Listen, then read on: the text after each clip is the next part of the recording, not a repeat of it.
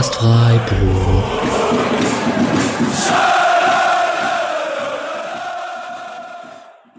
Legen wir los, oder wie? Na jo. Hm. Ja. Dann, das kannst du drin lassen. Hallo und herzlich willkommen zur 124. Episode des Podcast Freiburg am Donnerstag zwischen Hamburg und Gladbach, zwei Tage nach dem Spiel äh, nach dem denkwürdigen Spiel in Hamburg. Und ähm, die Stimmen laufen so langsam wieder auf Hochtouren. Patrick, räusper dich mal, wie geht's dir? Ähm, mir geht's ganz gut, man hört es noch ein klein bisschen, aber ähm, Spoiler dort, wenn ihr in die Pressekonferenz reinhört, äh, Nicks Stimme klingt noch deutlich schlimmer als unsere. Dann, wenn ihr gerade aufgepasst habt, habt ihr den Julian auch schon lachen hören. Herzlich willkommen, Julian. Hi. Wir machen eine kleine Spontanaufnahme in dieser englischen Woche. Wir müssen uns ja auch irgendwie an die Dreifachbelastung fürs nächste Jahr schon gewöhnen und ähm, haben jetzt nicht so ganz groß vorbereitet, jedes einzelne Highlight auf einer Liste und gehen alles gesamt im Gesamtüberblick durch. Aber wir haben einen kleinen Post-it-Zettel hier neben mir liegen und gucken mal, dass das läuft. Und ich denke, es wird auch einfach ein bisschen darum gehen, äh, wie wir das Ganze erlebt haben. Und ähm, also mir persönlich hat es sehr, sehr, sehr viel Spaß gemacht. Vom äh, Altona Balkon bis zum Laufen dorthin, vor Ort, danach etc. euch alle zu treffen. Es macht jetzt wahrscheinlich gar nicht so viel Sinn, einzelne herauszupicken, weil man dann würde man die Hälfte wieder vergessen. Aber ich fand es sehr nett, mal die Bubbele getroffen zu haben und ähm, den einen oder anderen. Für mich war das ja das erste Mal. Ich war ja in Frankfurt nicht dabei. Wie ging es euch denn? Oder will der Julian erstmal, oder wollt ihr erstmal beide von eurer glorreichen Anfahrt erzählen? Nach dir. ähm, ja, ich hatte sehr viel Spaß bei der Anreise. Die ging nämlich morgens um halb sechs los und sollte eigentlich um 14.14 Uhr 14 in Hamburg enden. Sie endete dann um kurz vor sieben in Hamburg und äh, ich hatte zwischendurch echt Panik, ob ich das Spiel überhaupt erreiche, also pünktlich. Ähm, es lief eigentlich den ganzen Tag durch alles schief, was schief laufen konnte, was ich äh, sehr versucht habe, das nicht als negatives oben fürs Spiel selbst zu sehen. Ähm, das hat dann zum Glück ganz gut funktioniert. Das hat allerdings auch dafür gesorgt, dass ich deutlich weniger Leute in Hamburg treffen konnte, als ich es gerne getan hätte. Wir holen es zum Glück in Berlin nach, hoffentlich. Und ja, es war nicht schön. Die Deutsche Bahn sollte sich echt Gedanken drüber machen, ob sie die Verkehrswende in Deutschland irgendwie bewältigt bekommt. Aber naja, so war das. Ja, bei mir äh, nicht, nicht unähnlich, nur dass ich leider ein bisschen spätere Ankunft schon geplant hatte auf ähm, 17.30 in Hamburg.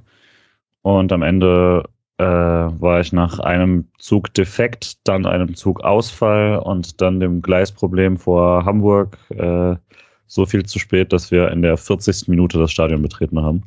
Das war extrem bitter. Ich habe kein einziges Freiburger Tor gesehen. Ich habe es von außen gehört. Das war ganz cool. Ich konnte versucht quasi an der Lautstärke zu erkennen, was es ist und war mir war erst frustriert, weil es klang wie ein Heimtor. Das war krass. Ähm, und habe dann auch noch beim gerade reingehen das äh, Videobeweistor korrekt zugeordnet anhand, oh, das war jetzt, okay, das war jetzt ein Heimtor, weil da läuft die Tormusik und äh, dann gab es ein Five-Konzert, das immer, konnte ich mir ganz mhm. gut zusammenreimen. Ich hätte es lieber mit äh, drei Stunden vorher am Stadion und ähm, ja, das hat sehr, sehr weh getan, aber äh, die Chance, dass man es jetzt besser machen kann, äh, also nächstes Mal in Berlin bin ich auf jeden Fall am Freitag schon da. Du weißt aber, dass du für Berlin kein Ticket bekommst, weil in deiner Zeit Freiburg 1-0 verloren hat und deswegen du gar nicht ins Finale reinkommst. Stimmt. Die also als, Band. als ich war ja wie gesagt schon vor Ort, das heißt es zählt. Und äh, als quasi Bochumer Siegbringer muss ich natürlich. Ja, stimmt. Ja, bei uns ist auch einiges passiert. Ich war, ich kam ja aus Berlin, ähm, hab's dann gerade so zum, als es losging vom Altonaer Balkon, vom, vom Treffpunkt, wo sich die erste Fans getroffen haben, habe ich es gerade so hingeschafft. Wir sind quasi, der Kumpel und ich, wir sind quasi dem, dem Marsch dann hinterhergerannt und haben sie eingeholt, ganz hinten. Ähm, haben dann die ersten getroffen, die wir kennen, also den Nick, äh, Liebe ging raus an den Urbu auch vor allem. Ähm, geiler Typ, hat sehr viel Spaß gemacht. Ähm, natürlich die Jane, die ich nicht Jane nennen darf, sondern Jane nennen muss hier im Podcast. Aber nee, das waren jetzt nur drei Beispiele. Ich könnte noch mit, ich könnte noch ganz viele andere sagen. Das hat sehr viel Spaß gemacht, euch alle zu treffen. Und dann ging es Gesinge auch schon los. Und in der Bahn wurde man ja dann von einem, von einer Bahnstation zur nächsten sind wir dann alle gefahren noch kurz. Das war schon lustig. Und dann der Weg, der Fußmarsch dahin und die Getränke auf dem Weg und die Sticker wurden verteilt und wurden überall aufgeklebt und so. Das, das war schon alles sehr launig. Ähm, ich kam auf die Idee, fünf Minuten vor Ankunft bei der Ticketabgabe meinem Kumpel zu sagen, hey, gib mir mal mein Ticket und du behältst dein Ticket, weil der hatte beide und habe es geschafft, in diesen fünf Minuten mein Ticket zu verlieren. Das, die Story kennt ihr noch gar nicht. Nein. Nein ähm, die habe ich mir für hier aufgespart. Hab dann jemanden gefunden, der im gleichen Block wie wir ein Ticket in die Hände, in die Hände, äh, in die Höhe gehalten hat. Und ähm, habe quasi doppelt Eintritt gezahlt an diesem Tag. Oh Aber das war es mir wert. Ja, ja. Das ist kein ein bisschen Spaßgeschichten muss man sich haben. Genau. Wahrscheinlich irgendwo zwischen Sticker 150 und Sticker 151 äh, aus der Tasche geflogen. Man weiß es nicht genau. Aber herzlichen Glückwunsch an den einen Gast, falls du zuhörst. Ging auf mich. genau. Nee, und ansonsten, ähm, drei Tore verpassen ist natürlich doof, Julian. Ja, ich habe also auf jeden Fall, ich hätte aber auch einfach sehr gerne tatsächlich den, den Fanmarsch mitgemacht. Haben wir in Freiburg nicht so oft, ähm, auch heute, heute nicht mehr so oft. Und ja, sah auch ziemlich geil aus, von dem auch, was ihr geschickt habt, was Leute geschickt haben. Ähm, der, das Bild, in dem Julian Schuster den Spotcast-Sticker hochhält, das ist ein unfassbares Traumbild. Ja. Ähm, der Danke, war der erste war einer der ersten Menschen, die ich im Stadion gesehen habe, weil er mir gerade entgegenkam und ich habe so einen Double-Take gemacht, aber ich wollte dann auch endlich auf meinen scheiß Platz. Äh, und ja, also das sah schon ziemlich cool aus und ich freue mich auf äh, das wiederzumachen. Sehr gut. Dann wollen wir uns doch mal versuchen, so ein bisschen an das Spiel zu gehen und so ein bisschen in die Highlights zu gehen. Mir war es mal wieder ganz deutlich, wie wenig man in so einem Spiel, in so einem Stadionerlebnis vom Spiel mitbekommt. Also so gut wie nichts. Ich habe gerade drauf geschaut acht gelbe Karten. War euch das bewusst? Das habe ich so nicht mitbekommen. Ähm, doch, ich habe tatsächlich im Stadion mich ab und zu darüber aufgeregt, dass Eitekin irgendwie gefühlt sehr schnell gelb gezogen hat. Und deswegen, aber dass es acht waren, hätte ich jetzt auch nicht genau spezifizieren können. Nee, vier auf jeder Seite. Aber ist mir so nicht aufgefallen, ich sag mal so. Ich habe ja auch viel mitgesungen und die taktische Analyse hat sich dann ein bisschen nach hinten angestellt. Ähm, der Julian hat ein bisschen Real Life geguckt, sehe ich das richtig? Mhm. Dann kannst du uns ja sagen, und das, der, Eindruck, der Eindruck trügt wahrscheinlich nicht, dass Hamburg eigentlich gar nicht so schlecht ins Spiel gekommen ist. Ja, also das war auf jeden Fall nicht quasi, wie das Halbzeitergebnis hat vermuten lassen. Ähm, auch nicht so irgendwie absurd, wie, äh, wie Tom Bartels das hat klingen lassen, dass Freiburg da führt. Wollen wir aber direkt über Tom Bartels reden, oder? Ich komme gleich nochmal, aber es war schon. äh, also der, der hat jetzt nicht irgendwie mies angefangen oder so, hat in den ersten Minuten ja schon direkt irgendwie diese ähm, Schalai, der ganz weit oben Ball erobert und ähm, Jeong anspielt und so, waren ein paar ganz gute Sachen.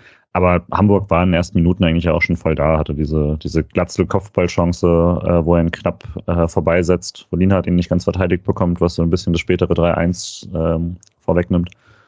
Und insgesamt fand ich Hamburg da nicht mies. Also eigentlich hat der SC ungefähr das Spiel gemacht, was Hamburg hoffen muss, um da zu gewinnen. Und das hat dann trotzdem nicht äh, gereicht, weil, sie, weil der SC sich dann halt auch besser angestellt hat natürlich und die entscheidenden Dinger gemacht hat. Aber es war jetzt kein äh, kein Abschlachten eines Zweitligisten oder so. Patrick, 37% Ballbesitz am Ende und irgendwie mehr als 200 Pässe weniger als der Zweitligist. Das ist ja schon fast zynischer Spitzenmannschaftsfußball, was der Erste da macht. Wir haben letzte Woche so ein bisschen drüber gesprochen, dass wir, oder letzte Woche, Anfang der Woche, dass wir hoffen, dass Hamburg einfach diesen Tim Walter Fußball voll durchzieht und äh, Freiburg da zynisch drauf äh, reagiert. Und eigentlich ist genau das passiert. Und ich fand es eigentlich ganz cool, wenn es mal aus Sicht vom HSV, weil der HSV eigentlich ziemlich viel davon gemacht hat, was man auch selber machen muss, um so ein Spiel zu gewinnen. Die haben nämlich eigentlich kein bisschen Mut vermissen lassen, haben auch offensiv ganz gute, zumindest Chancen im Ansatz kreiert. Da hat dann ganz oft der letzte Pass nicht so ganz funktioniert oder so, aber die haben Freiburg ordentlich gestresst. Da hat auch bei Freiburg ganz oft der Spielaufbau hinten raus nicht so funktioniert. Dass es Hamburg aber halt gleichzeitig von hinten raus so wahnsinnig macht, dass sie halt gegen Freiburg versuchen, flach hinten aufzubauen. Das ist halt das, was man irgendwie weiter auf all seinen Stationen immer wieder vorgeworfen hat, dass er nicht so ganz aus seiner eigenen Haut raus kann, wenn es um seine Spielidee geht. Und das hat halt Freiburg dann echt gnadenlos bestraft. Jetzt nicht, indem jede Balleroberung zum Tor geführt hat, aber indem halt jeder unsaubere Pass zu einer hohen Balleroberung geführt hat. Und dass du das gegen eine Mannschaft wie Freiburg machst, die ja halt irgendwie die letzten Wochen dann doch gezeigt hat, dass das Pressing ganz gut funktioniert, dass auch die auch Bochum jetzt am Wochenende erst mit dem Pressing so extrem überfallen hat in manchen Situationen, fand ich fast ein bisschen wahnsinnig als Mannschaft, die halt eindeutig individuell schwächer besetzt ist. Yes. Dem gibt es eigentlich gar nicht so viel hinzuzufügen. Ich könnte jetzt mal den Weg bahnen, bis wir in der elften Minute sind. Es gab, also Julian hat schon über Hamburg und wie sie reingekommen sind ins Spiel und Freiburg oder auch wie Freiburg reingekommen ist, ist ins Spiel darüber gesprochen. Es gab noch die, den Kopfball von ähm, Glatze in der fünften Minute und noch so eine Halbchance von Kittel. Aber in der elften Minute geht der SC Freiburg in Führung nach, einer, nach einem Standard. Zweiter Ball nach dem Standard. Ich habe vorhin kurz in den 16er hier mit Ewald Lehnen und so reingehört und der hat sich ultra krass über das Verteidigerverhalten von, ich glaube, Wangnummern ist es, der die Flanke von Höfler zulässt, äh, aufgeregt, weil der halt äh, nicht, nicht drauf geht und ihn da so am Fünfer flanken lässt und erst dann kommt äh, der Keeper von Hamburg in die Bredouille und muss den so wegklatschen. Aber naja, Nils Petersen halt. Gespür auf dem, selbst wieder auf dem zweiten Ball steht er richtig. Kann man noch irgendwas dazu sagen? Patrick schüttelt den Kopf. Das ist äh, verrückt. Ja. Wusstet ihr sofort, wer es war? Ja, man hat es im Stadion gesehen. Total. Also erstens mal kann es nur ein Freiburger sein, der in der Situation steht. Äh, und dann ist Petersen, glaube ich, auch irgendwie der einzige blonde Spieler auf dem Feld, der irgendwie die Größe hat. Also ich meinte auch so, weil, weil ich dachte echt so, okay, das eben das, du könntest die Rückennummer wegnehmen und ihm andere eine Maske aufziehen oder sowas, aber das ist so ein krasses Petersen-Tor, weil er auch einfach, der ist ja überhaupt nicht da am Anfang, wo der, wo der Ball ist, sondern der ist ja eigentlich am, am anderen Ende des Fünfers.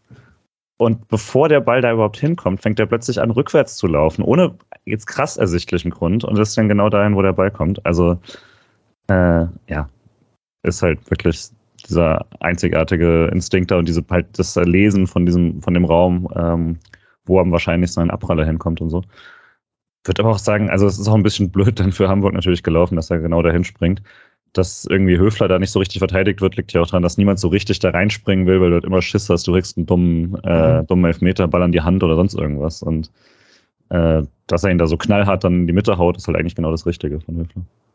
Und Chico flankt mit links rein als Rechtsfuß, ne? Mhm. Ja. Ich, ich wie, wie kommt denn der Ball zu ihm? Kurze Frage. Lina. Das habe ich nämlich nicht mehr im Kopf. Ah, okay. Lienhardt haut sich da ziemlich rein und gibt den Spiel den quasi nochmal raus, ähm, nachdem der Kopfball schon geblockt war. Ja. Okay. Genau, es war am Anfang was die klassische Chico kurze Ecke, Flanke von Grifo bei der Ecke. Und ich habe übrigens einen kleinen Sprachfehler. Ich glaube, ich habe mir jegliche Intelligenz weggesoffen am Dienstagabend. Das kann natürlich auch sein. Äh, ich bitte das zu entschuldigen, liebe Hörer und Hörerinnen. Ähm, man kann noch übers, über die Abseitssituation sprechen. Ähm, am Ende war es keins. Da erübrigt sich die Frage, meiner Meinung nach wäre es eins, wenn er im Abseits gestanden wäre. Patrick. Ich wollte eigentlich was anderes sagen. Abseits, ich bin mir unsicher. Wahrscheinlich ist es eher abseits als keins, wenn er drin gestanden wäre. Ähm, für mich war es immer wieder eine klassische Situation, warum der VAR im Stadion echt super nervig ist, weil ich einfach nicht verstanden habe, was gecheckt wird. Also es war klar, dass er, wenn dann irgendwie sowas abseits oder sowas in die Richtung, aber das war von der Position auch nicht zu sehen, weil alles, was irgendwie aktiv im Spiel passiert ist, war relativ offensichtlich kein Abseits, so wie Höfler, Dienhardt und Petersen standen. Und dann, also ich glaube, der ganze Block war so ein bisschen verwirrt, was eigentlich gerade gecheckt wird. Und das nervt einfach. Ich komme jetzt mit einem Wild Take ich finde, also ich, ich, war jetzt in den letzten zwei, drei Jahren gar nicht so oft im Stadion und es gab jetzt eine, es gab ja auch eine Hamburger Video VAR-Entscheidung, die dann, wo das Tor zurückgenommen wurde und so.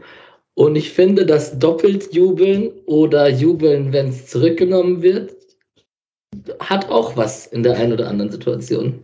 Möchte aber auch ja, anmerken, dass das, der, das lief ja. alles für dich jetzt, ne? Du hast, ja, das du hast, du hast den Best Case mitgenommen. Okay, das stimmt. Das Tor zählt nach Überprüfung und, äh, und das andere Tor zählt nicht. Okay, ich bin ein bisschen biased. Und es gibt einen VAR-Elfmeter für den SC. Also wenn es ein VAR-Spiel und danach bist du, ey, ich finde den VAR im Stadion eigentlich super. Ich habe gar keine Könnten mal einen HSV-Fan fragen, ja, das stimmt.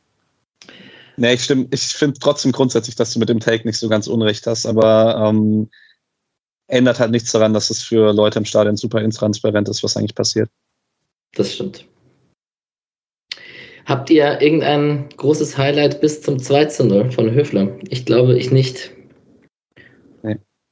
Also, wenn dann halt vielleicht das, was gerade schon mal angesprochen wurde, dass äh, die Menge an Balleroberungen und äh, Fehlpässen ins Aus von Hamburg in der Zwischenzeit zwischen 1 und 2-0 auffällig war. Das steht auch im Ticker. Die Hamburger schwimmen ein wenig. Bla bla bla bla. Ja. So, Chico beim 1-0 mit der Vorlage und das 2-0 macht er selber. Äh, sehen wir den besten Chico aller Zeiten gerade. Mit seinen 32 Lenzen. Ja. Also, Wäre jetzt auch schwer, irgendwie Nein zu sagen, ne? Perfekt. Ich habe zum Spaß getwittert, dass er einer für die Nationalmannschaft wäre und irgendwie, je mehr ich drüber nachdenke, finde ich es gar nicht so verkehrt, aber naja, ist vielleicht ein bisschen, vielleicht dann doch ein bisschen weit hergeholt. Und nicht Macht er noch eins? Umbruch. Kriegt er noch eins? Irgend so Olympia oder sowas mit 33, 34. Nein, Ich glaube, Olympia ist erst wieder in vihr Jahren, das wird dann das schwierig. stimmt. Und er ist dann doch auch ein bisschen zu unscheinbar für sowas, im Gegensatz zu einem Petersen, der dann da seine, äh, also da schon auf jeden Fall den Star-Status hatte. Wobei ich tatsächlich glaube, ich, ich schätze Hansi Flick als den Trainer ein, der, wenn Höfler vier, fünf Jahre jünger wäre und genau das zeigen würde, wäre er wahrscheinlich dabei. Unscheinbar war er nicht in der 17. Minute. Da hat er nämlich äh, draufgezogen. Ein zweiter Ball ist in der zweiten Reihe gelandet. Und er lässt seinen Gegenspieler einmal mit einem Haken aussteigen oder mit einer Körpertäuschung und schießt einfach mal drauf. Ich glaube, abgefälscht wurde von Schonlau am Ende. Ja. Und dann landet er da links oben drin und Chico Höfler, ältester Mann auf dem Platz, hat, glaube ich, Tom Bartels gesagt. Habe ich jetzt nicht geprüft. Ich gebe ihm jetzt einfach mal recht, ungeprüft ähm, macht das 2-0 für den SC. Und also ich kann nur sagen, Julian, du weißt das leider nicht, aber die Jubelszenen waren groß zu dem Zeitpunkt im Stadion. Das kann der Patrick bestätigen. Das kann ich bestätigen, ja. Und gut. Nils Petersen ist 33, deswegen hat Tom Bartels Unrecht. Aber ne. Ähm, war schön.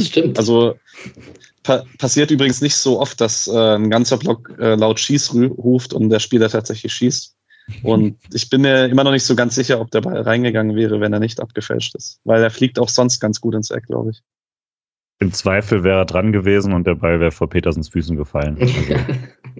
So, so oder so Tor. Möchte bei dem Tor auch noch, also klar, das ist ein schlimmer Torwartfehler, quasi, dass der das Ganze auslöst, dass ein, dieser Pass nach außen äh, den Schallei dann sofort abläuft. Aber Schalloy läuft da halt auch schon wieder wie ein Bekloppter an für eine Situation, die noch überhaupt nicht entstanden ist, weil das macht er nicht, weil als der Ball los ist, sondern halt davor und das ist dann der Unterschied. Und dieser Schalloy ist dann halt auch nochmal eine andere, äh, andere Waffe im Spiel. Also das, die Form, die er letzten Wochen hat, der hat er da auch nochmal echt gut gezeigt, eine richtig hohe Konzentration. Und da war es halt auch schon die Minuten davor, eben Eggestein hatte auch schon so eine Balleroberung und so.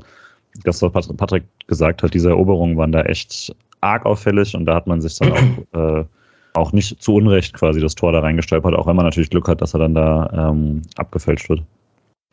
Mir fällt gerade auf, wir haben gar nicht die, wir sind gar nicht die Aufstellung durchgegangen, müssen wir auch nicht en Detail, aber beim, bei Freiburg war der einzige Wechsel zu Bochum Schmidt für Kübler. Das müsste so stimmen.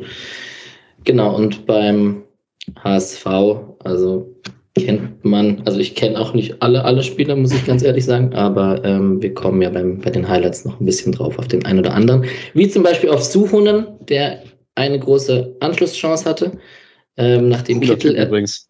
Der Suhunen, Ja, sehr cool. Also jetzt, ich habe den das erste Mal bewusst gesehen am Dienstag und dachte mir sofort, komm nach Freiburg. So dieser super niedrige Körperschwerpunkt, Geschwindigkeit, Beweglichkeit und so. Ich liebe solche Spiele. Mats Müller-Deli oder was? Oder so ein Betäuber. Dachte ich auch direkt, aber äh, dann auch schon die Frage, ob, ja, ob, das, ob, ob er reicht für uns, ist dann mittlerweile tatsächlich die Frage. Kann ja zur zweiten Champions League braucht man Kaderbreite. Das stimmt. Ja, zweite Mannschaft auf jeden Fall. ah, die gute neue Freiburger Arroganz. Mich, gefällt mir sehr. Ich habe übrigens 4-1 getippt. Ich war nah dran. Hm. Just, just saying. Ähm, ich, wie, wie gesagt, wir sind nicht so gut vorbereitet wie sonst. Wir können auch direkt zur 33., 34. Minute springen. Nur ganz kurz, Ähm, weil du es ja gerade, also die Chancen, die du erwähnt hast, da war auf jeden Fall, äh, hat er ja irgendwie aus sieben Metern da den, den, diesen Schuss bekommen. Ja. Und Flecken da halt auch wieder, das war auf jeden Fall richtig gut pariert auch, aber es war auch das ganze Spiel so, er stand dann auch einfach immer da, wo die Schüsse hinkommen, was Mischung ist natürlich wie immer aus gutem Positionsspiel und dann halt auch einfach nicht so platzierten Schüssen.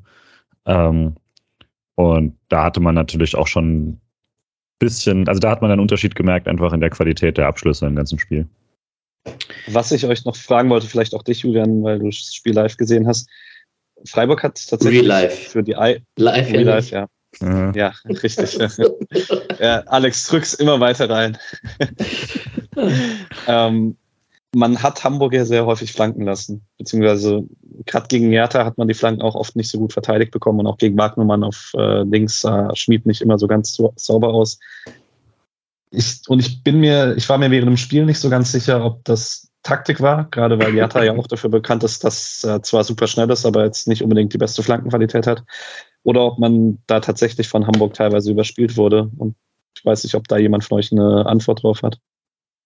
Nicht so richtig, aber ich hatte schon eher den Eindruck, dass das nicht die Idee war. Also da teilweise klar waren das die Risiken, die man bewusst gegangen ist mit Jatta, also dass Günther halt nicht zurückbleibt und das nicht immer absichert, das ist Teil des Konzepts, aber das war auch einfach dann durchgesetzt immer wieder und dann, wie du sagst, die Flanken selbst kamen halt nicht gut. Man hat, glaube ich, irgendwie auch gesehen, warum manche Leute sagen, Jatta muss unbedingt höher spielen und andere sagen, zweite Liga aktuell ist schon noch das Niveau, weil er so viel Talent hat mit den, mit äh, körperlich und äh, Durchsetzungsfähigkeit und teilweise die Dribblings, aber die Hereingaben halt äh, alle nicht so richtig kamen.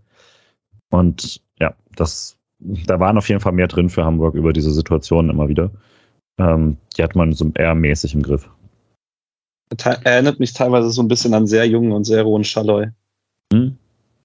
Mhm. Stimmt.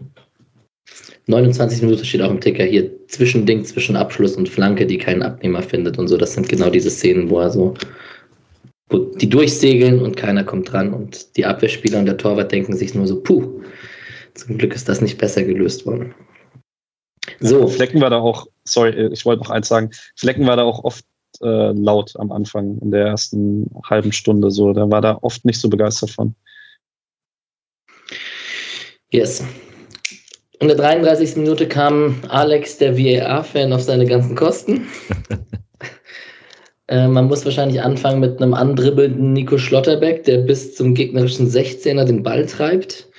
Ähm, dann tatsächlich eigentlich schlecht spielt und so einen Pass spielt, der irgendwie abgegrätscht oder abgefangen wird. Und dann fliegt er so in der Bogenlampe hoch. Schlotterbeck rutscht aus und wird von Haya am Kopf, am Nacken, am Nacken, am hinteren Nacken mit dem Fuß getroffen. Und Julian, willst du oder soll ich über Tom Bartels erstmal schimpfen? Ich kann mal direkt, wenn du mir schon so eine Vorlage gibst. Also, das, ich, ich habe schon von mehreren Leuten gehört gehabt, aber das war wirklich schlimm, weil ich habe mich schon lange über ihn aufgeregt, als ich hier geschaut habe, bevor er diesen extrem parteiischen ähm, quasi Kommentar zum, zum Elfmeter hatte, weil er schon, also in dem Spiel auch einfach haarsträubenden Unsinn erzählt hat. Also zum Beispiel eben, dass Schlotterbeck hier als Innenverteidiger ähm, angelaufen wird, das dürfte er nicht aus der Bundesliga kennen, was völlig irre ist, sowas zu sagen. Also das ist jetzt nicht, das ist jetzt keine geniale neue Idee, die sich da irgendwer ausgedacht hat, sondern das spielt hier Augsburg bis Bayern läuft den äh, Innenverteidiger mal an. Das ist jetzt nicht verrückt. Ähm, und so war das ganze Spiel. Da waren also komisch, eh schon komisch kommentiert und wirkte schon sichtbar frustriert von dem 2-0, hat immer wieder davon gesprochen, wie bitter das jetzt ist und so. Und ich verstehe auch, der Spielverlauf war tough für Hamburg auf jeden Fall. Und bei dem, bei der Szene ist er dann wirklich fast wie so ein, eben so ein Fanradio. Richtig, richtig wütend quasi auf diese Entscheidung und dann kommentiert er auch quasi das Spiel kaum noch.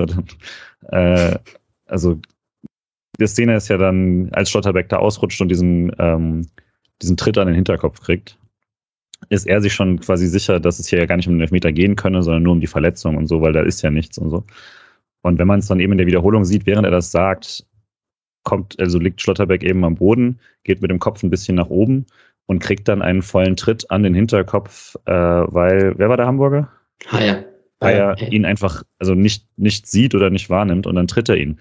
Das ist letztlich nicht anders als viele der Szenen, die man schon kennt, nur der Unterschied ist halt, dass er vorher ausgerutscht war und da liegt. Sonst hast du andere Szenen, wo, wo du deinen Gegenspieler nicht siehst, weil du Richtung oben nach oben zum Ball guckst und dann trittst du und trittst ihm die Füße weg.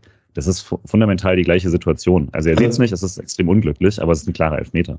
Ja, und er, also er muss sich ja dann darauf beziehen, dass er wegrutscht und das kein Foul ist. Und dadurch kann Haya nichts dafür, dass er ihn am Nacken trifft, was halt vollkommen abstrus ist. die Erklärung, die ich hatte, das, weil ich auch das falsche Denken hatte zwischendurch, als ich die Szene das erste Mal gesehen habe. Inzwischen, wenn ich sie mir ein paar Mal angucke, macht das überhaupt keinen Sinn.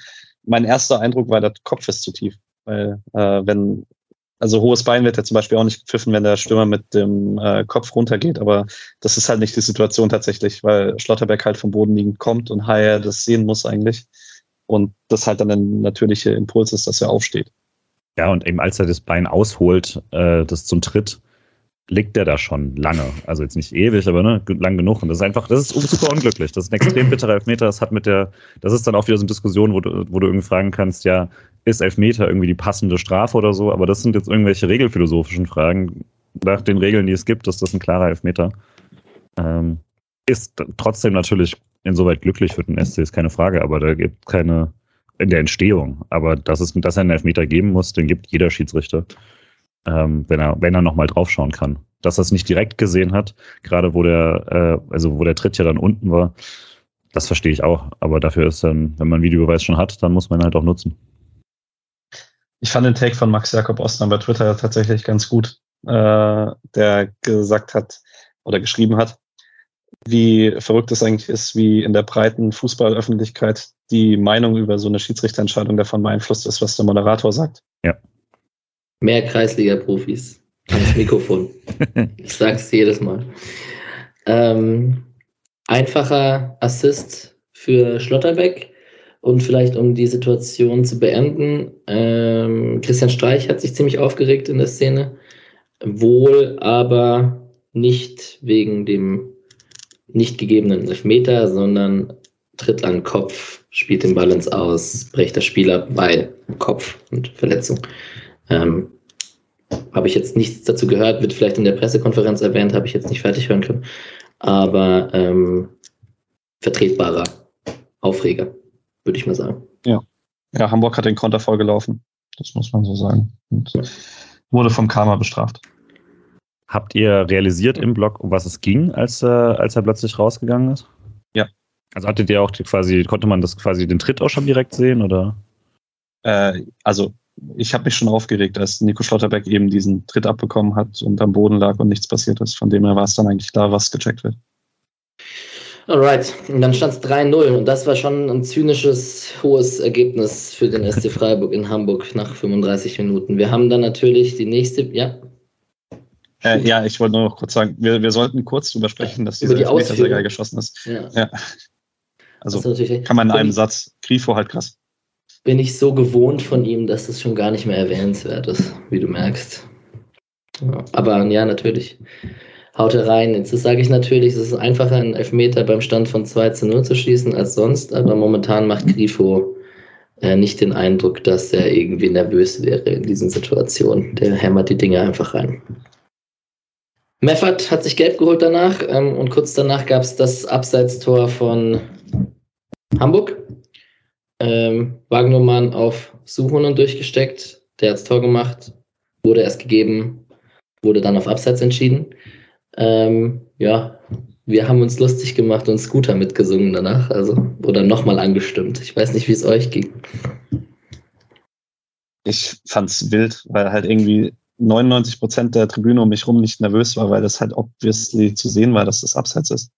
Und es war ja auch relativ deutlich und ich verstehe es nicht, warum es der Schiedsrichterassistent nicht winkt. Ich nehme an, das war, also wenn man es dann nochmal sieht, ist es tatsächlich knapper, als ich, äh, als, als ich in der ersten Einstellung dachte.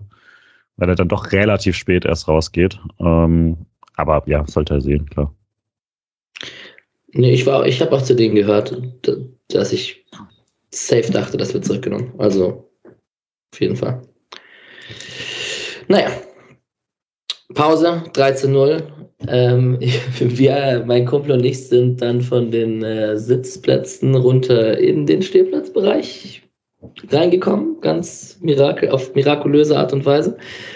Ähm, und dann war das Gegröle noch lauter und ähm, die Stimmung war doch ganz gut. Aber die Stimmung war wohl in jedem Block ganz gut, das kann man davon. Eigentlich schade, weil ich dann nicht mehr oben bei Julian Schuster saß, ne? der am Ende gut besungen wurde. Ich war im Oberrang ein bisschen genervt tatsächlich von der Stimmung, weil es einige, also große Teile gab, die nicht hinbekommen haben, den äh, Unterrang zu unterstützen bei der Stimmung und stattdessen dann irgendwas Eigenes drüber gesungen haben und das dann teilweise dafür gesorgt hat, dass der Block einfach zwei verschiedene Sachen gesungen hat. Und also ich fand es persönlich super nervig. Dann äh, es wurden Becher geschmissen übrigens und zwar innerhalb der eigenen Fans und zwar relativ offensichtlich äh, geschmissen. Äh, Laura, die mit mir da war, hat einen voll abbekommen an die Schulter. Das war auch sehr spaßig. Ähm, ja, ich fand den Oberrang ein bisschen nervig, alles in allem ist dann natürlich auch immer eine Glückssache, wer um dich rum ist oder so. Ich hatte das ganz gute ja. Bonus, sobald ich endlich da war. Bin dann einfach irgendwo hin, wo es noch frei war und ähm, war eigentlich auch relativ am Rand da, aber hatte um mich rum halt einfach so acht Leute, die richtig Bock hatten und dann, dann macht das schon deutlich mehr Spaß natürlich. Generell hat der SC dann auch nicht die Erfahrung, dass man, äh, also nicht so oft die Szene, dass man 6000 Leute hat, die auch alle stehen und da alle auch mitmachen würden. Ähm, und dass äh, größere Koordinationsschwierigkeiten sind. Dann kann man ja davon lernen und das äh, bis nächstes Jahr perfektioniert haben. Ja, davon hast du mitten im unteren Rang dann gar nicht so viel mitbekommen, dass da oben, dass oben was anderes gesungen wird. Dafür ist es dann wahrscheinlich unten einfach zu laut gewesen. Und das war ja auch super laut insgesamt trotzdem. Ne? Ja. Also wenn alles mal, wenn alle mitgezogen haben und sowas, das war richtig krass. Also ich fand, hab's ja schon von außen, wie gesagt, gehört und das war sehr, sehr laut, auch weil es eine Szene gab, wo dann Hamburg auch gesungen hat und ich das war halt echt schon sehr beeindruckend für einen Gästeblock, fand ich. Wir üben für den 21. Mai, ist doch gut. Ich bin mal gespannt, wie der Empfang wird gegen Gladbach. Mhm. Ähm, zweite Halbzeit, wir drücken ein bisschen aufs Gas. Ich habe tatsächlich nicht so viel ähm, Highlights rausgeschrieben oder ich habe keine rausgeschrieben. ich habe auch gar nicht so krass viel ähm, auf dem Zettel. Ich weiß, dass hier das erste, was hier beim, im Ticker steht, ist in der 50. Minute ein Kopfball von Jatta, den den Flecken gut zumacht am kurzen Pfosten. Ähm, die gelbe Party, gelbe Kartenparty ging weiter mit Reis, mit einem taktischen Foul bei einem Konter, wo er, glaube ich, Schalai fault. Und ansonsten, ähm, ja, wie, wie, fandet ihr denn, wie ist der SC denn in die zweite Halbzeit gekommen, falls ihr das beurteilen könnt aus dem Stadion? Weil jetzt könnt ihr ja, bei dir beide drin quasi. Ich fand es gar nicht so großartig verändert zur ersten Halbzeit. Ähm, also so ungefähr ähnlich. Und der SC hätte es ja fast auch ähnlich wie in der ersten Halbzeit gemacht, indem äh, Schalloy dann die erste Freiburger Chance direkt genutzt hätte, weil da habe ich gejubelt, weil das aus meinem Winkel so aussah, als wäre der ins Netz und das Netz hat auch gezappelt, es war dann aber das Außennetz. Ähm, ja, und Hamburg hatte halt trotzdem seine Chancen. Also das zieht sich eigentlich durchs ganze Spiel. Und möchte auch nochmal ausdrücklich das Fleckenlob von vorhin von Julian bestärken, weil der ein großer Faktor dafür war, dass man sich nie so richtig ernsthafte Sorgen machen musste, weil man immer dachte, ja, okay, da steht halt im Zweifel noch Flecken. Yes, die Chance von Schaller hatte ich auch auf dem Schirm. Da ist, die ist entstanden durch eine hohe Verteidigung von Nico Schlotterbeck, der das einfach immer und immer und immer wieder macht. Ich glaube, damit wird er auch nicht mehr aufhören. Nach, ganz egal, ob er bleibt oder nach Dortmund geht oder nach Bayern geht. Dieses Offensivverteidigen von Nico Schlotterbeck ist schon sehr beeindruckend. Das macht er schon krass. Petersen hat einen Lupfer versucht, hm. einen frechen. Der war cool. Ja, klassisches Petersen, ich mach mal wieder ein Traumtor-Situation. Genau. Äh, gelbe, Karte, gelbe Karte von Günther gegen Glatzel. Ähm, Jatta immer wieder als Aktivposten, wenn ich das hier gerade so überfliege. Dann hat Höfler gelb bekommen gegen Reis. Und dann kamen auch schon die ersten Wechsel auf Freiburger Seite mit Höhler und Demirovic für Petersen und Scholler. Äh, Demirovic ja mit Hamburger Vergangenheit und wurde beim HSV als für zu dick und zu schlecht empfunden. Und ich habe mich natürlich gefreut mit meinem gelben Höhler-Trikot, dass Höhler auch rein kann. Aber einen richtigen Abfall war nicht, ein Leistungsabfall war nicht zu spüren, oder wie seht ihr das? Hatte ich nicht den Eindruck, nee. Äh, auch ganz schönes, äh, übrigens, Elf-Freunde-Interview gerade rausgekommen mit Demirovic. Äh, weiß nicht, ob das jetzt schon Paywall ist oder nicht, aber kann man, wer Zugang hat, kann es auf jeden Fall lesen. Äh, fand ich auch sehr sympathisches Interview. Ähm, hat ja irgendwie auch gemeint, er ist ja mit sehr, sehr, sehr vielen äh, Dimirovics im Stadion gewesen. Ähm, haben dann, hätte mich wäre ja schlimm gewesen, wenn er dann nicht gespielt hätte. Aber kommt ja mittlerweile eigentlich immer zum Einsatz. Nö, und fand das auch gut. Aber der SC hat generell ja jetzt nicht besonders gespielt in der zweiten Halbzeit. Da war dann viel mit Verwaltung und die Statistiken sind ja dann auch klar, dass du dann selber natürlich nicht mehr so viel machst hätte mir ein paar Mal gewünscht, dass man die Konter noch ein bisschen mehr versucht zu forcieren, weil da eigentlich teilweise schon wieder Platz war. Aber war okay, würde ich sagen. Wenn du 3-0 führst, musst du da jetzt nicht irgendwie zaubern. Ich habe mich sehr an Bochum am Samstag davor erinnert gefühlt, wo auch in der zweiten Halbzeit im Stadion immer dachte, okay, komm, spielt doch die Konter ein bisschen konsequenter, damit wirklich absolut gar nichts anbrennen kann. Und gleichzeitig ist, gilt halt das Gleiche für, wie das, was ich schon am Montag in der Folge gesagt habe. Es ist eigentlich gar nicht so dumm, weil Samstag ist halt wieder wichtig. Tja, wenn man 3-0 führt, Patrick, da kannst du dich jetzt in Zukunft ein bisschen dran gewöhnen, dass der Erste da manchmal ab der 70. Gang runterschaltet. 3-0 führen ist für mich ja generell noch ein komisches Konzept. ja. Ähm, es gab eine Chance für Kittel. Äh, Glatzl hat abgetropft, da haben sich Höfler und Schlotterbeck reingeschmissen. Am Ende konnte Flecken den aufnehmen. Es gab zwei gelbe Karten im Anschluss. Einmal Schlotterbeck gegen Jatta und einmal Kaufmann gegen Schlotterbeck. Ähm, weitere Wechsel auf Seiten vom SC Weißhaupt kam wieder rein für Grifo und Haber kam für Jeong. Ähm, da wechselt man auch munter durch. Gibt Weißhaupt auch. Weißhaupt kommt auch jetzt immer wieder auf seine Minuten. Das ist ganz cool. Weißhaupt fand ich auch richtig gut. Da hat die paar Minuten hatte der paar echt gute Aktionen. Ähm, bei Jeong war ich mir so ein bisschen, war ich, war ich, habe ich, war ich ein bisschen gewundert, dass es, äh, dass er so gut bewertet war dann beim Kicker, weil ich hatte öfter den Eindruck, dass wieder sehr, sehr viel versucht, aber dann doch auch halt einiges versprungen oder einiges nicht richtig gesehen oder so.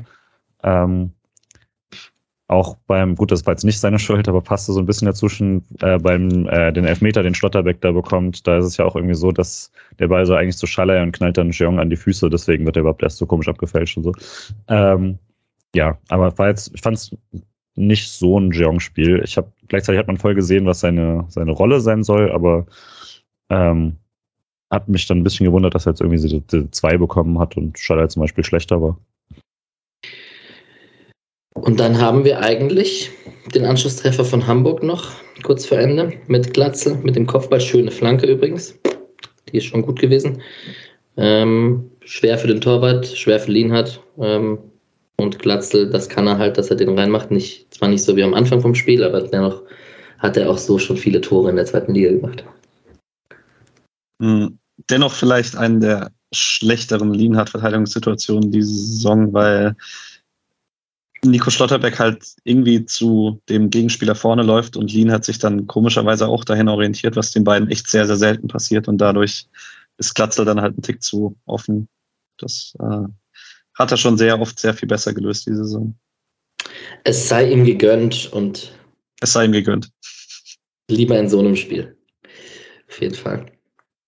Genau, also ich glaube in der 88. Minute beim 3 zu 1, also ich wurde nicht nervös, ich weiß nicht, wie es euch ging, aber ich dachte mir jetzt nicht, dass da ein großes äh, Fußballmärchen für Hamburg passiert, wo Freiburg noch zwei Tore in der längeren Nachspielzeit oder also das, das habe ich nicht gefühlt.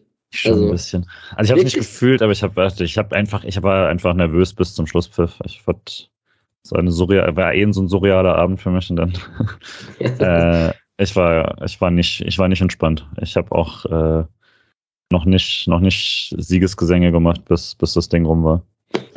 SC offensichtlich auch nicht, weil äh, direkt danach hatten sie nochmal die Chance mit äh, Dimirovic, der, wo, der Hö wo Höhler richtig gut den Ball erobert, vielleicht mit einem Foul, who cares. Und äh, Dimirovic, der aus 20 Metern echt gut an den Pfosten schießt eigentlich. Und danach man ja dieses Zeitspielmätzchen macht, was ich tatsächlich glaube, äh, ein Unfall war, weil das war direkt als dieser Freistoß in, in Grifo-Schmied-Position war und eigentlich perfekter Schmied-Position und er halt gerade schon, Grifo ja schon weg ist und Schmied gerade rausgeht und dann sollte er doch nochmal wieder brennen, um den Freistoß doch noch zu schießen und ähm, ja, das war, und dann sollte er doch raus und so, das, aber ich hätte mich sehr aufgeregt, wenn ich auf der anderen Seite gewesen wäre. Äh, und dann, aber ich finde es auch mal ganz gut, dass man selber das dreckige Zeitspiel über, äh, macht, um das Ding über die Zeit zu bringen. Sind wir das Atletico jetzt aus Deutschland? Wurden wir ja eh schon bezeichnet, finde das ganz lustig. Ich finde das sehr, sehr schön. naja. Gut. 3 zu 1. Ähm, Party war groß. Vielleicht finden wir noch ein paar Worte zu den Jubelszenen danach. Ähm, die Mannschaft hat das sichtlich genossen. Ähm, die Fans auch. Ähm, einzelne Spieler. Ich, ich habe sehr, also natürlich Christian Streich, du bist der beste Mann, aber ich habe vor allem auch hier Nico, du bist ein Freiburger, wo er nochmal alleine rauskam und dann ganz langsam zurück in die Kabine gelaufen ist und er hat das sichtlich genossen, wie die Fans ihn besungen haben. Ähm, bleibt der Nico vielleicht, wenn wir in die Champions League kommen? Ich glaube nicht, dass das umsonst reportet wurde, dass er, dass der Deal schon steht zu Dortmund. Ich nehme an, das soll jetzt einfach nicht, er möchte nicht darüber sprechen, bis die Saison rum ist. Das respektiere ich. Was ich nicht respektiere, falls das stimmt, das hat mich dann tatsächlich auch genervt an dem Abend, ist dieses, ist die Hand auf dem Logo slash Herzen. Ja, aber das ist vielleicht ein Indiz, warum ich nicht hundertprozentig glaube, dass es ein Abschied war. Das ja, genau. wenn es dann doch eins ist, dann bin ich sauer, weil dann hat man das zu unterlassen. Oder wie Mike Franz so wunderbar gesagt hat, die, ähm, die, die Wappenküsser oder was er das genannt hat, das, die sind ja dann doch oft äh, nach zwei Wochen wieder weg.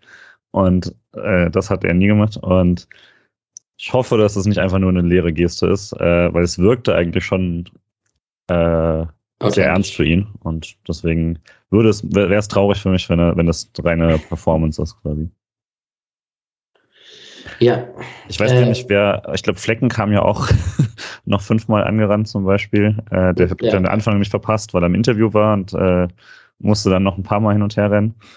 Ähm, aber ich fand es auch sehr, sehr schön, dass sie einfach gar nicht gehen wollten, weil irgendwann hatte ich so einen Eindruck, also irgendwann war nach dem vierten Mal komm, äh, was war, dachte ich, ja gut, die wollen jetzt in die Kabine, aber dann, dann war es noch ganz kurz ruhig und sind wir selber nochmal gekommen. Also da, das war schon sehr cool, dass, ähm, dass das jetzt kein kurz abfrühstücken war oder sowas, sondern dass das für alle offensichtlich der gleich großer Moment war. Ich fand schön daran, dass, also ich hatte ja die ganze Zeit so im Kopf einen Christian Streich, der dann so mahnt und sagt, wir haben noch nichts gewonnen. äh, das ist nur der Finaleinzug und feiert euch nicht zu sehr. Aber ich glaube, dieses, dieses DFB-Pokalfinale, da ist oft halt der Einzug ins Finale schon so feierwürdig, dass es da nicht darum geht, ob man den Titel gewinnt oder nicht, oder ob man das dann nicht mehr ernst nimmt oder nicht, sondern es geht einfach darum, es ins Finale nach Berlin geschafft zu haben und da einfach auch deutschlandweite internationale Aufmerksamkeit, SC Freiburg, Pokalfinale halt. Ähm, ich habe es trotzdem dauernd gedacht, so wie reagiert Christian Streich, er hat es ja dann sichtlich auch genossen und ähm, wurde noch mit Wasserflaschen im Interview neben Basti beschüttet. Also war doch alles sehr schön und sehr harmonisch. Wir sind halt auch nicht Bayern, Dortmund oder Leipzig. Also ich glaube, gerade Streich weiß, was das äh, für einen Verein und vor allen Dingen auch für die Fans bedeutet und was es bedeutet, egal ob man das Finale gewinnt oder nicht. Aber eben, also der erste Pokaleinzug der Männer in Freiburg, das ist ja, ist ja jetzt schon, da weiß er ja selber, wie historisch das ist, auch wenn er es im Interview dann immer versucht, so ein bisschen, bisschen kleiner zu machen mit dem, wir haben auch andere tolle Spiele gehabt und so, aber klar weiß er das und hat er auch, hat man ja auch gemerkt. Also ich habe ihn selten während einer Saison so enthusiastisch gesehen, wenn es nicht gerade der Klassenerhalt oder sowas war. Ähm, ja, also das war schon extrem ex, äh, ekstatischer Streich und das hat Spaß gemacht. Ich freue mich für ein paar Spieler. Also so, es gibt ja so Spieler wie, keine Ahnung, Grifo oder ein Schalay oder, oder Nico Schlotterbeck oder so, denen traut man einfach von ihrer Klasse zu, dass sie irgendwann mal in ihrer Karriere in einem Pokalfinale stehen werden. Ähm, wenn man aber Spieler wie Höfler oder Höhler oder weiß ich nicht, Kübler oder auch Flecken mit seiner, der auch lange in der dritten Liga und zweiten Liga gespielt hat und so, dass die plötzlich in einem DFB-Pokalfinale stehen, finde ich sehr beeindruckend und hätten die sich vielleicht auch nicht gewagt zu träumen. Also das ist schon sehr gut. Vielleicht macht's ja, hat es ja auch einen positiven Effekt auf so einen Grifo in der italienischen Nationalmannschaft. Also wenn man dann einen Titel holen würde, könnte, könnte ja alles sein. Gut, das war es, glaube ich, zum Spiel. Ähm, habt ihr RB gegen Union gesehen? Am Tag danach. Ich habe das Ende gesehen. Also ich bin mitschuld, aber äh, ja, ich war, war, bin gestern noch zum Eishockey, weil ich dachte, meine Stimme hält ja noch ein bisschen, weil ich ja nur eine Halbzeit und das Ende gesungen habe. Ähm, und als ich dann zurückkam, äh, lief gerade das Ende. Also ich hatte gar nicht so große Emotionen davor, weil äh, aber ähm, hat mich dann doch nochmal extra genervt, dass sie es quasi auch noch so geschafft haben einzuziehen. Ähm, gibt, gab ja schon rational Leute, die quasi gesagt haben, ja, aber dann hat man wenigstens kein Auswärtsspiel und solche Sachen und das stimmt doch alles, habe ich ja selber gesagt. Potenziell spielen die direkt vorher ein Europa League-Finale, was natürlich ein, sehr, sehr gut wäre, wenn sie gerade von einem verlorenen Europa League-Finale kommen. Ähm, aber für ein Pokalfinale, das ich mir vorstelle, seit ich fünf Jahre alt bin, habe ich tatsächlich nie von, logischerweise, äh, nie von Leipzig geträumt. Zumindest nicht von diesem. Ja, ich war ja bei dem Take mit gegen Union, wäre es ein Auswärtsspiel gewesen. Jetzt ist es ein Heimspiel. Das äh, ist sicherlich auch so. Ähm, ich fand diesen Take, dass Red Bull innerhalb von, oder RB, innerhalb von drei, vier Tagen jeweils ein Finale gegen Frankfurt und Freiburg verlieren könnte. Sehr schön. Man will sich gar nicht ausmalen, wenn sie beide gewinnen würden. Dann ist der Fußball tot. 21. Mai nichtsdestotrotz Pokalfinale gegen RB Leipzig. Ähm, der, Spot, der Spotcast ist heiß. Äh, Location wird gesucht. Kleine Vorfeier am Tag, mittags oder so, wird bestimmt möglich gemacht. Ähm, ihr könnt spenden auf einem Link in den Show Notes. Je besser, desto mehr Runden Bier gibt's. Aber nein, äh, wir freuen uns sehr. Die Resonanz ist auch recht gut. Ich bin schon hier mit Tommy vom Big City Club im Austausch. Der ist hier gut vernetzt. Locations werden geprüft und wenn nicht, treffen wir uns alle im gleichen Park und stellen da 15 Kisten Bier hin und dann werden wir auch glücklich. Aber ähm, da wird auf jeden Fall was geplant. Wir halten nicht auf dem Laufenden. Wir müssen noch mal ganz kurz einen Bogen zurück zum Spiel schlagen. Patrick hat netterweise hingewiesen, dass wir den Spieler des Spiels vergessen haben von Hamburg gegen Freiburg. Ich sag Chico Höfler. Same. Chico Höfler. Ja, absolut. Wir haben fast eigentlich zu wenig in der zweiten Halbzeit, kann man das vielleicht auch nochmal erwähnen, wenn wir ihn gerade haben. Der war an jedem Ball. Das war völlig irre. Also das war immer, wenn ich mal wieder geschaut habe, ah, wer war das jetzt, was er. Also wenn es nicht Schlotterbeck war, der irgendwas wegverteidigt hat nach vorne, dann war es Höfler, der hat Flanken geblockt, wo ich nicht weiß, wieso er da war, aber er war richtig da und äh, hat noch Bälle verteilt und so. Also es war, ein, war auch eine geile zweite Hälfte von ihm. Und ich fühle mich ja so bestätigt mit den ganzen, was jetzt wollte ich böse Sachen sagen, aber mit den ganzen Hayopais, die gesagt haben, hey, Chico der Bälle verliert und Gegentore verschuldet und ähm, man erinnere sich an viele Transfermarkt.de-Diskussionen vor ein paar Jahren und so. Ähm, Günther und Höfler haben auf jeden Fall ihren, sind ihren Freiburger Weg gegangen und überzeugen gerade mit konstanten Leistungen. Das ist schon krass.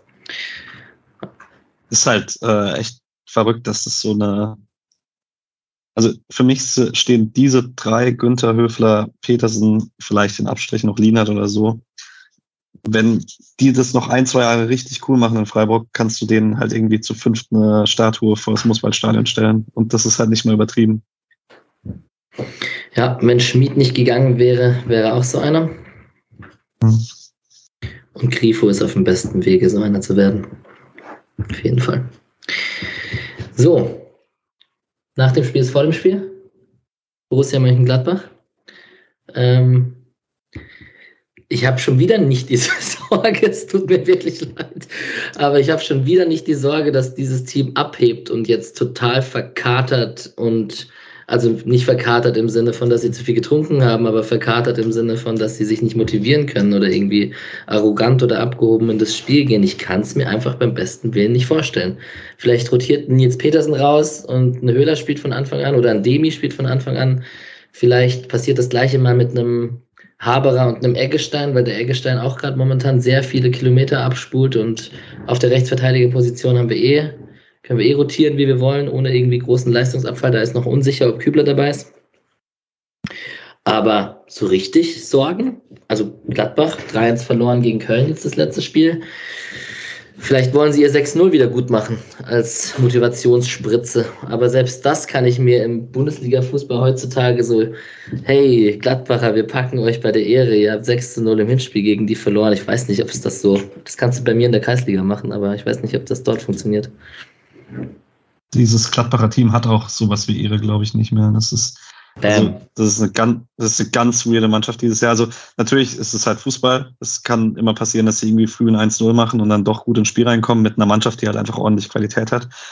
Aber ich würde grundsätzlich deinen Take trotzdem mitgehen und man hat es ja auch in den Interviews nach dem Spiel gesehen, dass es jetzt kein Frankfurt gegen Union letzten Sonntag, nachdem die sich halt alle in Barcelona besoffen haben, weil die haben bestimmt alle ein Bierchen getrunken, aber das SC-Team weiß halt auch, um was es geht am Samstag. Das war jetzt nicht so, Eben, wie bei Frankfurt, wo jetzt halt diese Saison über die Euroleague noch definiert wird und sonst über fast nichts anderes mehr. Deswegen, ich denke eigentlich auch, dass das, äh, also ich habe wenig Befürchtungen, dass da Samstag irgendjemand auf dem Feld steht, der nicht bereit ist, sein absolutes A-Game zu gehen. Und das ist Gladbach zu Hause, also hat eigentlich bis jetzt immer ziemlich gut geklappt. Ähm, dieses, dieses Scheun-Hütter-Zitat, was vorhin die Runde gemacht hat, dass man äh, zwar mit ihrem super Videoanalysten den Gegner zerlegt hätte, aber leider Freiburg dann komplett anders gespielt habe als in der Analyse im Hinspiel. Wenn sie das nochmal so tüchtig analysieren und äh, ähnlich auftreten, wo man vier Standardtore kassiert hat, wie Patrick nochmal schön erwähnt hat, was äh, kann keiner wissen, muss man fairerweise sagen, dass der SC da vielleicht eine Qualität hätte. Also, dann sollte das eigentlich hinhauen gleichzeitig klar, also das Handicap ist irgendwie auch klar für die Spieler, selbst wenn man jetzt das nicht so, äh, nicht mal mental oder sonst irgendwas, sondern man hat halt ein Pokalspiel gehabt unter der Woche und in äh, Hamburg. In Fahrt. Hamburg. Das nervt natürlich von der reinen Vorbereitung. Ich bezweifle, dass man jetzt große Video gemacht hat. Ich glaube, vorhin hieß es ein paar Bilder angeschaut und so, also ein paar kurze Clips vermutlich gemacht, aber es war jetzt keine normale Vorbereitungswoche. Ich sag aber trotzdem mal, das sollte also das für den SC so gut, wie er sich aktuell präsentiert, sollte auch das eigentlich äh, trotzdem zum, zum, Favoritenstatus reichen. Und dann kann der äh, Matze Ginter eigentlich auch gleich, äh, dann muss er den Bus eigentlich nicht mehr betreten, sondern kann er gleich da bleiben und dann sich schon mal vorbereiten für die nächste Saison in Freiburg. Dreierkette mit Nico Schlotterbeck und Philipp Lienhardt. Ähm, ich finde es ja ähm, super interessant, dass der SC halt so eingespielt und so einen Stamm an Spielern hat, dass das nicht so ins Gewicht fällt, in so einer Saisonphase wenig zu trainieren. Also normalerweise hast du ja in englischen Wochen oft das Problem, und das macht Christian Streicher offensichtlich auch mega, dass sie dienstags, dann Mittwoch Regeneration, donnerstags wird ein bisschen gekickt, so gefühlt, und so wirklich große Trainingseinheiten machen, macht, macht man ja in englischen Wochen gar nicht. Und da spielt das dem SC schon in die Karten, dass man wenig, Verletz wenig Verletzungspech hat und halt auch wirklich einen eingespielten Stamm mit, klar, mit Lienert und Schlotterbeck, mit Höfler und Eggestein, offensiv sowieso, auch mit Grifo jetzt und Schaller, der wieder sich ein, reingearbeitet hat, Günther sowieso. Also das ist schon alles sehr eingespielt und ähm, spielt dem SC da dahingehend in die Karten, wenn es die Kräfte mitmachen. Offensichtlich machen sie das auch oder man steuert das mittlerweile einfach besser. Genau. Habt ihr noch was? Seid ihr im Stadion? Ja. Ich bin nicht im Stadion, weil ich erst am Samstag aus Hamburg nach Hause fahre. Und tatsächlich kommt mein Zug dann zu Hause so um 10 vor 5 an. Deswegen da kommst du ja bestimmt gar nicht. pünktlich. Ich sehe das Problem nicht. ja, ja, genau. Ähm, ich hoffe, dass im Zug das Internet stabil genug ist, um da irgendwie Sky Go zu gucken und wahrscheinlich deutsche, deutsche Internetausbau ähnlich gut wie die Deutsche Bahn Zuverlässigkeit. Ähm, deswegen werde ich sie mir wahrscheinlich real life angucken, mal schauen. Ähm, und ich sag, wir gewinnen 3-2. 2-0 für den SC. Ich bin im Stadion und ja, wird schon hin. Du bist im Stadion. Dann tippe ich auf ein 3 zu 1. Höhler macht mal wieder ein Tor. Das ist mal wieder an der Zeit. Und ähm, genau, äh, Grüße gehen raus an mein lieber Ben Scholli, der gerade geschrieben hat, wir machen unsere Drohung nie wahr, wenn wir sagen, wir machen eine kurze Folge. Und wir machen am Ende immer eine lange Folge. Ich glaube, wir haben das heute ganz gut gemacht. Waren ja auch nicht so detailliert vorbereitet wie sonst. Es ging uns aber auch ähm, eher darum, so ein bisschen vom Erlebnis zu erzählen, vom Stadion davor und danach. Und wie cool das war, euch alle getroffen zu haben. Mir fällt ähm, immer noch so alle fünf Minuten neu auf, dass wir im fucking Pokalfinale stehen. Das ist völlig ja. irre. Völlig bekloppt. Tatsächlich. Tatsächlich. Und ähm, wie gesagt, wir werden uns mit einem Plan für den 21. Mai melden. Ähm, ich bin ja eh vor Ort und ziehe mir den Schuh ein bisschen an, da was zu planen. Und genau, irgendwann Samstagmittag wird es wahrscheinlich losgehen. Vormittag, Mittag das heißt, wir empfehlen natürlich sowieso allen nach den Erlebnissen und Erfahrungen dieses Spiels und dieser Anfahrt schon am Freitag nach Berlin zu kommen. Das werden aber vermutlich eh die meisten machen, nehme ich an. Und dann haben wir ein schönes Wochenende in Berlin. ist doch gut. Ganz Deutschland wird sich wahrscheinlich mit uns solidarisieren. Ja, die sind mir egal. Aber 30.000 Freiburger, das wird geil.